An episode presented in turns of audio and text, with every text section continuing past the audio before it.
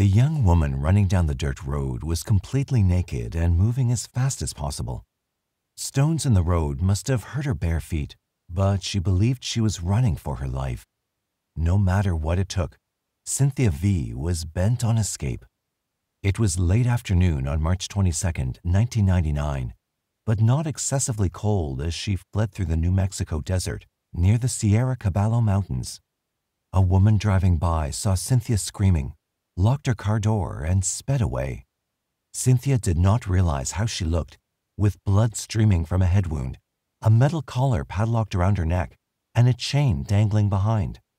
A man in a second car swerved to avoid her and also drove away. Her plight felt hopeless. While she came upon small homes and trailers along the road, they seemed locked up, and she thought she dare not take the time to stop and knock, just in case they were behind her.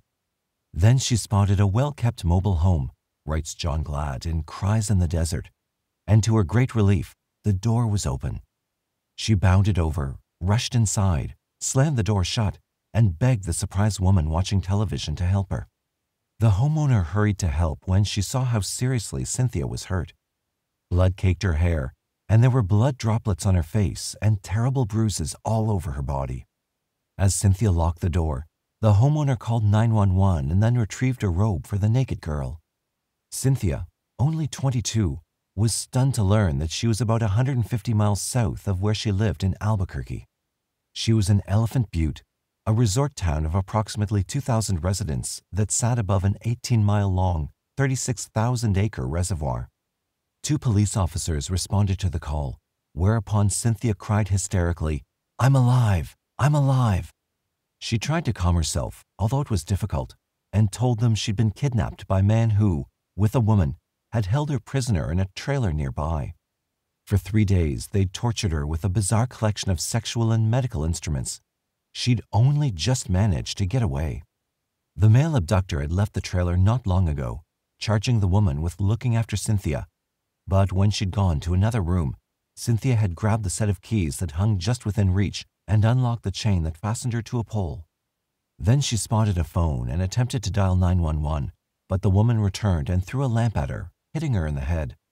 Cynthia fell down while the woman hung up the phone to cut off the call, but she quickly recovered. A box of items that spilled over contained an ice pick the couple had used on her, so she grabbed it to defend herself. The woman backed off, giving Cynthia the brief opportunity to rush for the door. She fled without her clothing, certain if she stayed a moment longer, she'd never emerge. Cynthia told the officers the location of the trailer, but in fact, another team was already on it. A 911 call had just come in from that location, 513 Bass Road, but had been interrupted. The dispatcher believed that a struggle had taken place, so police had gone to check it out. Cynthia was taken to a hospital, and she reported that her abductors had used her as a sex slave and probably had intended to kill her. She had bruises and burn marks from electrical torture on her body to prove it, which hospital personnel documented with photographs. The details she spilled out were almost too gruesome to believe, but there was one sure way to verify her account conduct a search. The local police had no idea just then how big this investigation would become, how disturbing, or how frustrating. Cynthia was aware that some of the details she related might seem hard to credit, Yet she was able to show them the welts on her back, punctures on her breasts, cuts, bruises, and a recent bump on her head. She'd met her abductor, she admitted, while working as a prostitute in Albuquerque. Vernon Geberth offers the details in sex-related homicide and death investigation. The man, David Parker Ray, had offered her $20 for oral sex in his Toyota RV. Cynthia climbed into the cab where she encountered Cindy Lee Hendy, Ray's live-in girlfriend. Cynthia sensed a trap, but then Ray flashed a badge and told her she was under arrest for solicitation. As they bound and gagged her, she realized they were not police officers, but intended to kidnap her. They placed duct tape over her mouth and locked a steel collar around her neck and drove for several hours with her in the back. There was nothing she could do to resist. When they stopped, they took her into a double-wide trailer and chained her to a post next to a bed. Apparently, it was where they lived. Soon, she said, they had played a 20-minute tape for her that informed her of what was in store. She was now a sex slave, and she could expect a great deal of abuse. Among other things, she would have sex with animals, the taped voice told her, be forcibly penetrated with dildos, have her nipples stretched to the fullest extent they would go, and give oral sex to Ray whenever he demanded it. She was also told other women before her had died. They applied a series of electrical and medical instruments to different areas of her body, ignoring her muffled moans of pain and the pleas in her eyes to be released, and she was certain they meant to use her as long as possible and then kill her. They suspended her from the ceiling, whipped her, and threatened her with a gun. Ray had non consensual sex with her repeatedly as well and did other things to humiliate her. He had told her that he had a secure room in which he had more extreme implements and that soon she would be taken there. She looked for some possible way to escape before she was ever subjected to this. To her mind, that secure room would be her tomb. The officers responding to the interrupted 911 call apprehended David Parker Ray, 59, and his girlfriend Cindy Lee Hendy, 39, in their Toyota RV as they were leaving the trailer. Both were arrested and taken to the police department, where they gave matching statements. They had been trying to help Cynthia kick a terrible heroin habit. Although the case thus far was now largely a matter of he said, she said, the officers weren't willing to turn these two potential offenders loose until they sorted out the facts. A background check indicated that Ray was a mechanic with the State Parks Department, which gave him access to a wide swath of state land. In itself, that was not troubling unless he had, in fact, killed people. The state police quickly secured a warrant to look for the items the victim had told them about, as well as evidence of her being there. If they could find the tapes, whips, and other implements, this would be clearly not a case of a pair of friends helping another kick a drug habit. Yet what Cynthia had described hardly prepared them for what they found. Inside the trailer, investigators discovered a gun and a broken lamp matching Cynthia's description of the one used to strike her and the clear evidence of a recent struggle. They also came across the fake police badge Ray had used and his instructions to Hendy for watching the victim while he was away. The clothing that Cynthia had been wearing when Ray and Hendy had picked her up was there as well, as was an assortment of medical devices, just as Cynthia had described, along with items used to administer an electrical shock. In addition, the police found the pole to which she had been chained and the ice pick she'd used to confront her abductor. They also discovered the audio tape used to terrorize Cynthia, and its contents, recorded in 1993, were just as grim and terrifying as she had described. Next to the double-wide trailer was a smaller one, of a type generally used for moving cargo. This was apparently the secure room, where Cynthia feared she would die. Geberth provides photos of the contents of what Ray called his toy box. The space was 15 by 25 feet, entirely devoted to sexual torture. Ray had drawn pictures of what he planned to do to the victims, and to accomplish his visions, he'd gathered a number of surgical instruments to inflict different types of torment. He also used medical manuals specifically devoted to female anatomy. He also had a homemade electrical device that was clearly intended for inflicting pain and a number of syringes and means of keeping a person under restraint. Then there were the obvious sexual implements, such as large dildos, belts, and whips. There was also a home video of the couple applying these implements to a woman who seemed terrified. It was uncomfortable to watch her scream as Ray methodically threatened and hurt her. Ray placed a TV monitor in the right-hand corner of the trailer, Geberth writes, so his victims, who were secured to the chair as he tortured them, could see what he was doing to them by looking at the monitor. He had a video camera focused on the gynecology chair to view his operations. Ray had the whole place rigged with a series of chains and pulleys. He also had drawings of things he wanted to do, as well as photographs of the torture he'd inflicted on other women. In addition, he had a series of dolls strung up in various states of bondage and torture. Among his texts, says Geberth, was a copy of American Psycho by Bret Easton Ellis, a novel that details the violent assaults a man inflicts on his victims whenever he needs to blow off some steam from his high-stress life. Like its lead character, Ray viewed himself as a man in command and thought of his victims as expendable pawns in his game. He referred to them as packages. Among the more interesting items, supposedly based on his years of experience, was a page of directions that Ray had apparently written for how to handle a sex slave. Bondage was a must, of course, and the neck collar was considered permanent. He included methods of psychological torture, including a blindfold and a slow, deliberate approach. Verbal abuse was part of every move, including putting the slave in the right positions as he told her what he was going to do, and it was important to prevent her from thinking too much. Keep her off balance, the list read, as well as emphasizing the importance of keeping both her mind and body in a state of stress. The point was to make her docile and willing to do what she was told. He had a list of 16 techniques for brainwashing someone, which included isolation, fear tactics, abuse, and occasional small favors, the best way to make a slave malleable. She never knew what to expect. Ray's Toyota RV, too, yielded evidence, as it was soon clear that the restraints that Cynthia recalled were there, permanently attached. The police also found duct tape and items used to make the RV appear to be an official police vehicle. Ray and Hendy were both detained and charged with 12 counts, including kidnapping, aggravated battery, and conspiracy. Their bail was set at $1 million each. But even with this evidence, it would not be easy to nail them. Yet the media got wind of the incident, and reporters were soon arriving, detailing everything they could learn about the sexual torture. Ray described himself on an audio tape found among his effects as a dungeon master with an affiliation with the Church of Satan. His sex slaves were not just for his own use, he said, but for all members of his congregation. In other words, the woman forced to listen to this was made to believe she would be repeatedly abused by many others who indulged in some of the most sadistic amusements a human could devise. For every threat Ray made on the tapes, he had an instrument to carry it out, the same approach used by Cameron Hooker, who had kept a sex slave for years in Oregon.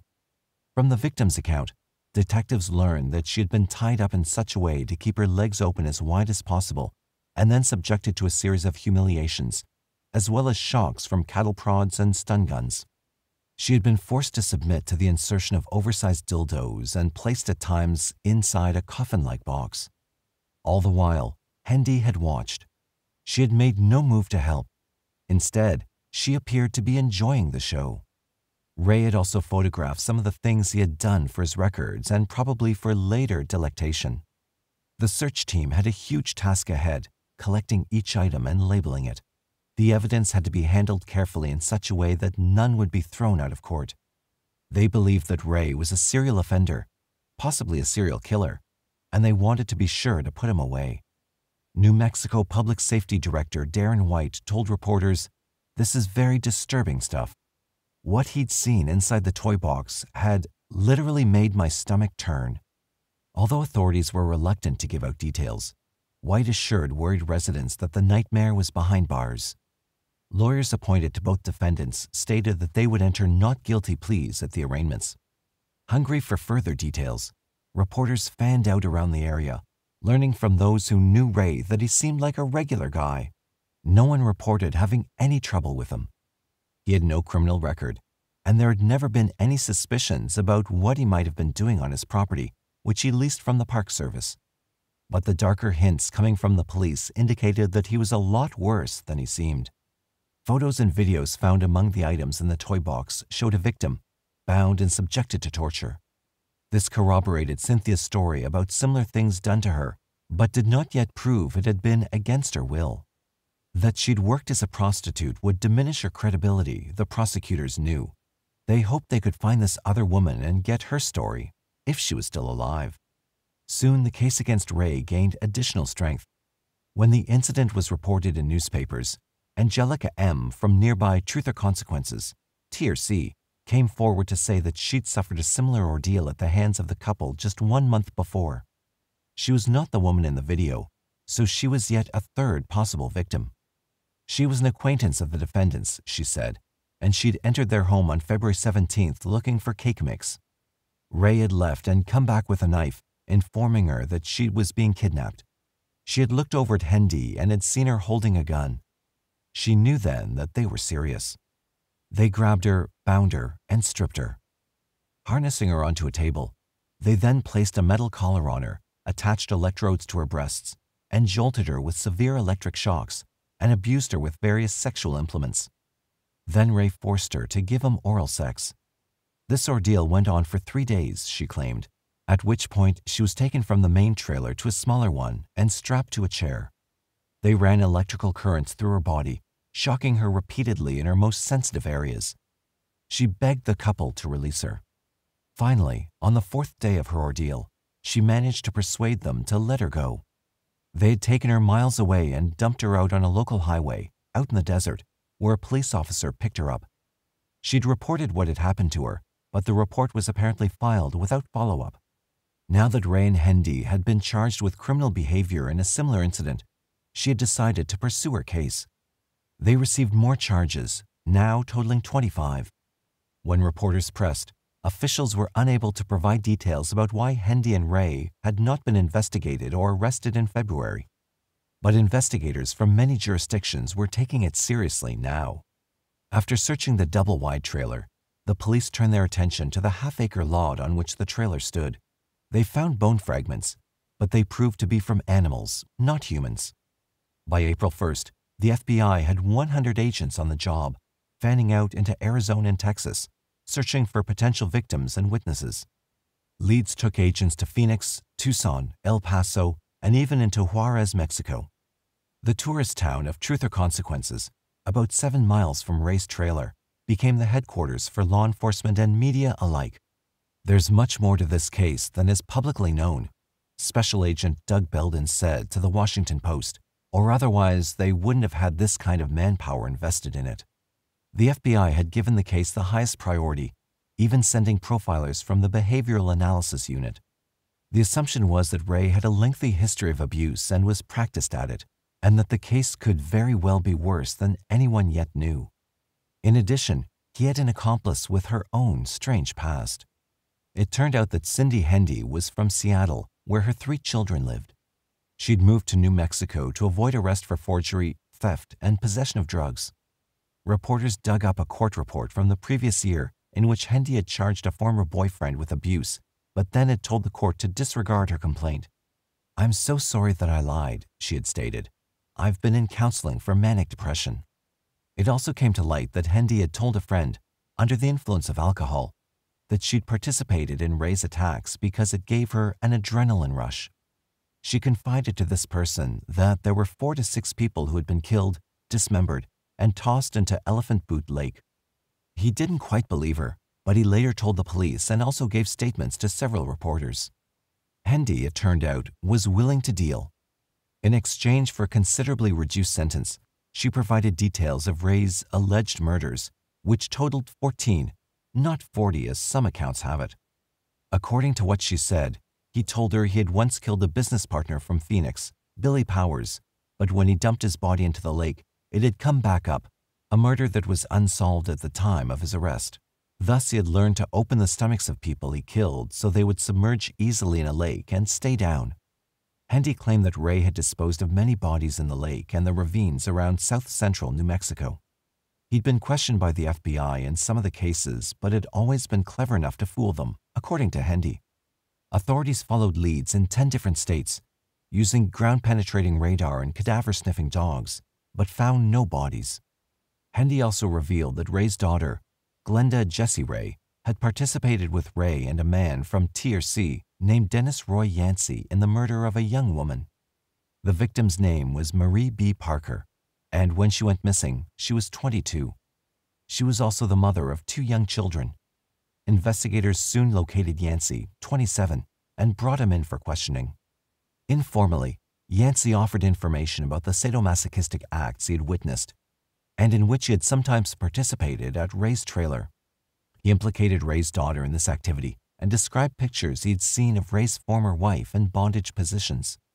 He'd also watched Ray torture a girl inside the toy box, but insisted that she had consented. Nevertheless, Jessie Ray had allegedly told him that her father had kidnapped women for S&M sex. In a second interview, Yancey changed his tune. He stated that he did know of Marie Parker, who had been killed. In fact, she was his former girlfriend. On July 5, 1997, he'd gone with Ray and Jessie to a saloon for what he thought was a drug deal. Father and daughter went in and returned with Marie. They placed her in handcuffs and warned her that if she talked, they'd kill her. Yancey was told to stay with her in the rear of the vehicle. They then took Marie to the toy box, and Yancey considered calling the police but thought better of it. He was afraid of Ray. He knew that the girl was held for three days, being repeatedly tortured, and then Ray and Jesse came to Yancey and told him they were done with her. They gave Yancey a rope and instructed him to strangle her, which he admitted he did. They then went together to dump the body in a remote area, after which Ray threatened Yancey with the same fate if he ever told. When he attempted to show law enforcement where the body was, he was unable to locate the exact place. It was also possible that Ray had moved the body, worried that Yancey might crack. On April 10, 1999, Yancey was booked on suspicion of murder. He was also charged with kidnapping, evidence tampering, and conspiracy. His case ended with two sentences of 15 years each for one count of second degree murder and one count of conspiracy to commit first degree murder. The sentences were to run consecutively. Since Hendy had given details to help on these cases, the charges against her were reduced from 25 to 5 counts of conspiracy and being an accessory. She pleaded no contest in exchange for a sentence of 36 years. After reading the continuing coverage, the mother-in-law of a woman married only a few days to her son, came forward to tell the police about how the girl had gone missing for three days. She had come back disheveled and unable to explain herself. They had assumed she was on drugs, so they asked her to leave, which she did. She ended up in Colorado. The police located her, and she was identified as the woman in the videotape who was being tortured and assaulted, seemingly against her will. Her tattoos matched those of the woman. However, she only had fragmented memories of what had happened.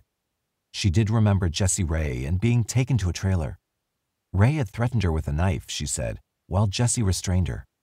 She was stripped and tied onto a bench in a small room, and she accurately recalled items from the toy box. She also remembered being subjected to several types of non-consensual sex.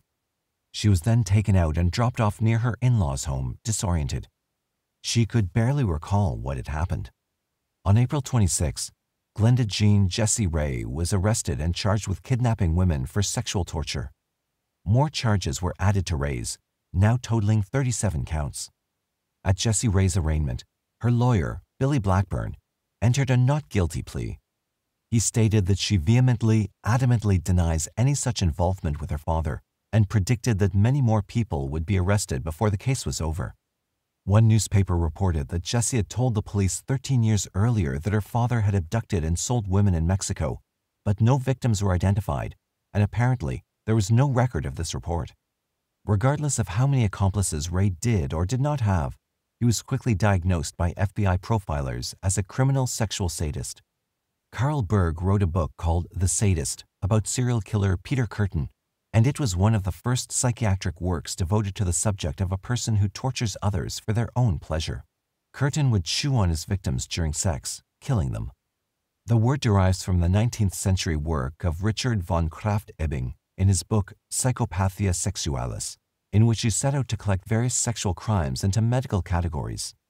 He based the concept of deriving pleasure from humiliating or inflicting pain on other sentient beings on the writings of the 18th century Marquis de Sade, whose philosophical pornography detailed violent sexual episodes, including murder.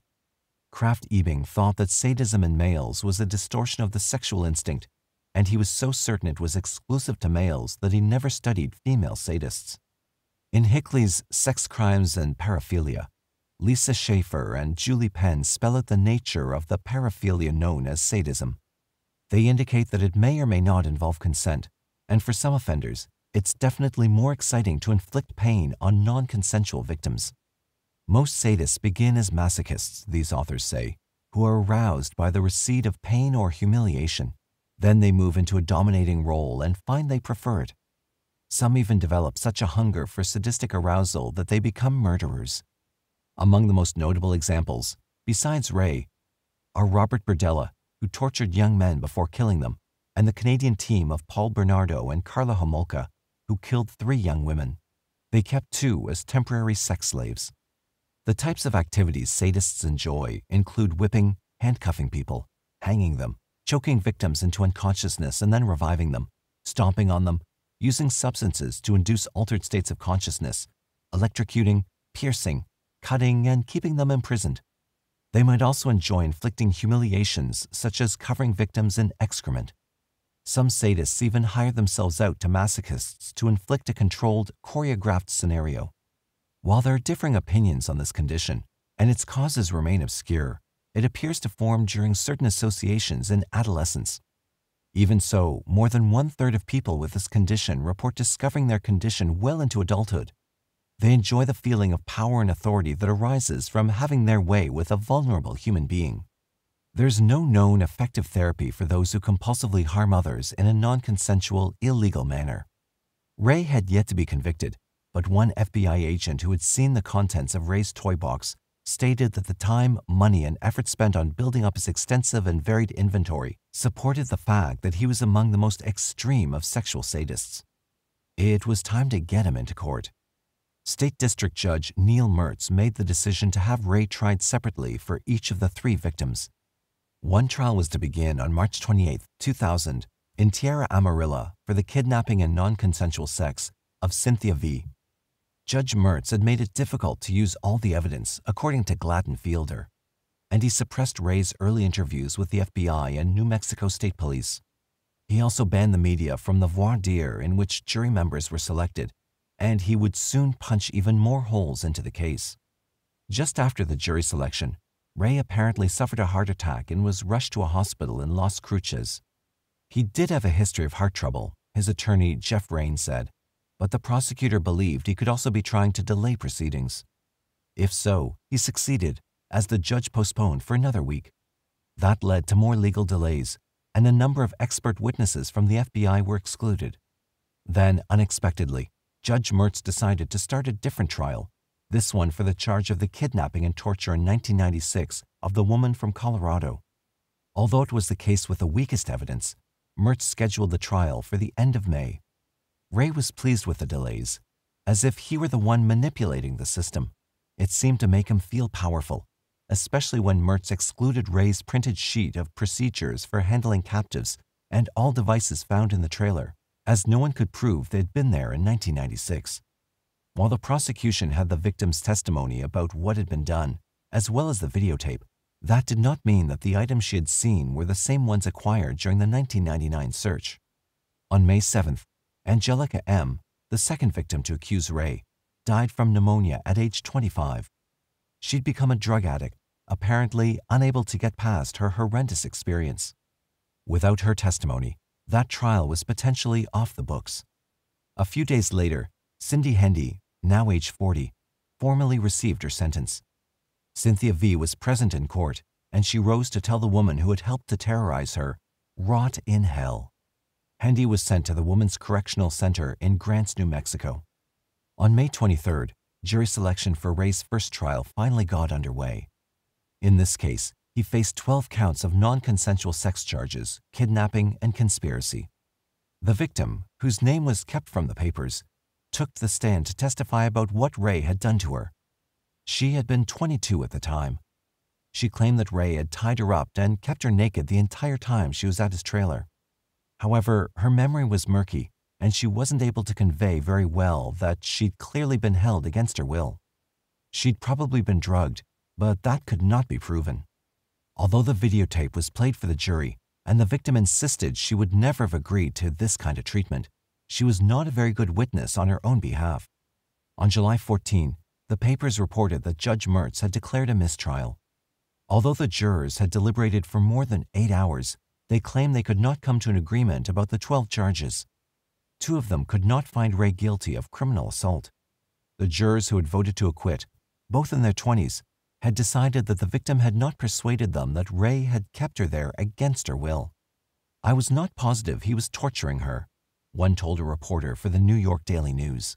There are a lot of people who enjoy rough sex. When the accuser heard this news, she broke down in tears, unsure why the jury had not believed her. What would it take to convince people that she had not sought out this treatment nor wanted it? She failed to understand. Ray showed no visible reaction, but Rain thought it was a sign that the jury had paid attention to the evidence or lack of it. Ray would be tried again, which meant the victim would once more have to relive the ordeal. District Attorney Ron Lopez gave a statement about his disappointment, but he may not have been surprised. From the start, he knew that this had been their weakest case and that the victim herself would be on trial. Young girls who were out drinking were generally viewed with disapproval. Nevertheless, Lopez and his team declared their intent to retry Ray at a later date. It's not over yet, he said. the state of New Mexico was not letting this defendant off the hook. Jury selection began in November 2000 for the retrial, with Jim Younts as the prosecutor. But just a few days into it, Judge Mertz died. That delayed the proceedings, as did the disqualification of two more judges. Finally, on April 9, 2001, the trial commenced, with Los Lunas attorney Kevin Sweazea just appointed a judge on the judge's bench. The Court of Appeals had upheld Mertz's ruling about the items found inadmissible, so Younts once again had an uphill climb. But he was more prepared to emphasize the nature of this victim's ordeal. The same people testified, including the victim. She testified about her abduction from a bar shortly after her marriage had fallen apart. She described being led on a leash like a dog from the large trailer to a smaller one. Her feet were placed into stirrups and she was strapped into place, whereupon Ray began to insert dildos of different sizes into her. She wanted to leave, she said, and she heard Ray lock and unlock the door many times. She was given nothing to eat or drink. Ray's new attorney, Lee McMillan, asked her why it had taken three years for her to come forward with the story. He also hammered her with differences in her testimony from the previous trial. She could only explain that her memory was hazy. He suggested it was all a fantasy that she'd made up. A psychotherapist, David Spencer, testified just as he had at the first trial. He had been treating the victim, and her sleep disorders were consistent with post-traumatic stress disorder. Ray's audio tape and the videotape he'd made of what he'd done to this victim were played in court. The victim cried as she watched, but the jury members showed no reaction. It seemed possible that they might be inclined, like the first jury, to acquit. The defense called no witnesses because an expert on sadomasochistic psychology was disallowed. This person supposedly would have addressed the nature of consensual sexual fantasy play that involved the rituals that Ray had used. Ray said that he'd wanted to testify on his own behalf, but his attorney had advised against it. He vowed that if he was convicted, he would fight it all the way to the Supreme Court. If you're innocent, you're innocent, he said. I am innocent. The jury convicted him, nevertheless, on all 12 charges for that case, so he gave an interview to an Albuquerque television station, KOB TV, to offer his side. I got pleasure out of a woman getting pleasure, he said. I did what they wanted me to do. To explain the sadistic tapes he'd created, he said, It was a source of entertainment for me to create those tapes. That's why there's a disclaimer at the beginning of the tape stating that it was for adult entertainment only. With one conviction behind him, Ray now faced the possibility of worse yet to come that he might spend the rest of his life in jail. In June, Ray's second trial began. Again, he started up with claims of innocence, but within a week, he'd reached an agreement in a plea deal. He said he was willing to plead guilty to the charges in exchange for cutting a deal for his daughter. She would receive five years of probation. To his mind, her freedom was the greatest gift he could give her. In this deal, Ray received more than 223 years in prison. I can only be sorry for what I did, he said enigmatically. McMillan said there may have been another reason that Ray accepted the plea deal. Every soul longs for redemption. The guy has the desire to do something good. Ray even made a statement to the effect that the time in his cell would allow him an opportunity to reflect and get right with God. Glenda Ray pleaded no contest to a kidnapping charge and received a sentence of nine years for second-degree kidnapping. Six years were suspended, and she was to serve five on probation. But soon Ray appealed his sentence. He said that his plea had not been voluntary and that his exhausted mind was clouded by his ill health, the medications, and the pressure applied by his legal counsel. A three-judge panel rejected the appeal, stating that Ray had been on a normal dose of medication at the time he made the deal and he had not complained about undue pressure from his attorney. He also had no expert to testify that the medication had confused him. Thus, the deal remained in place, but he wouldn't be serving much of the sentence. On May 28, 2002, just as he was about to be transferred to the general prison population at the Lea County Correctional Facility, David Ray Parker suffered a genuine heart attack and died. He was 62. In November that year, the state police officially opened the toy box to the public in the hope that renewed media attention might help to identify other victims and suspects. Inside was a poster that said Satan's Den and a sign that stated bondage room. The obstetrical table was still there, complete with clamps, leg stretchers, electrical wires, straps, and chains. Ray had devised two sharp hooks, wrote one reporter, that were apparently designed to prevent his victims from getting up or resisting electric shocks. Inside a steel cabinet were numerous surgical instruments, and near it was the coffin-shaped box used to terrorize and contain victims.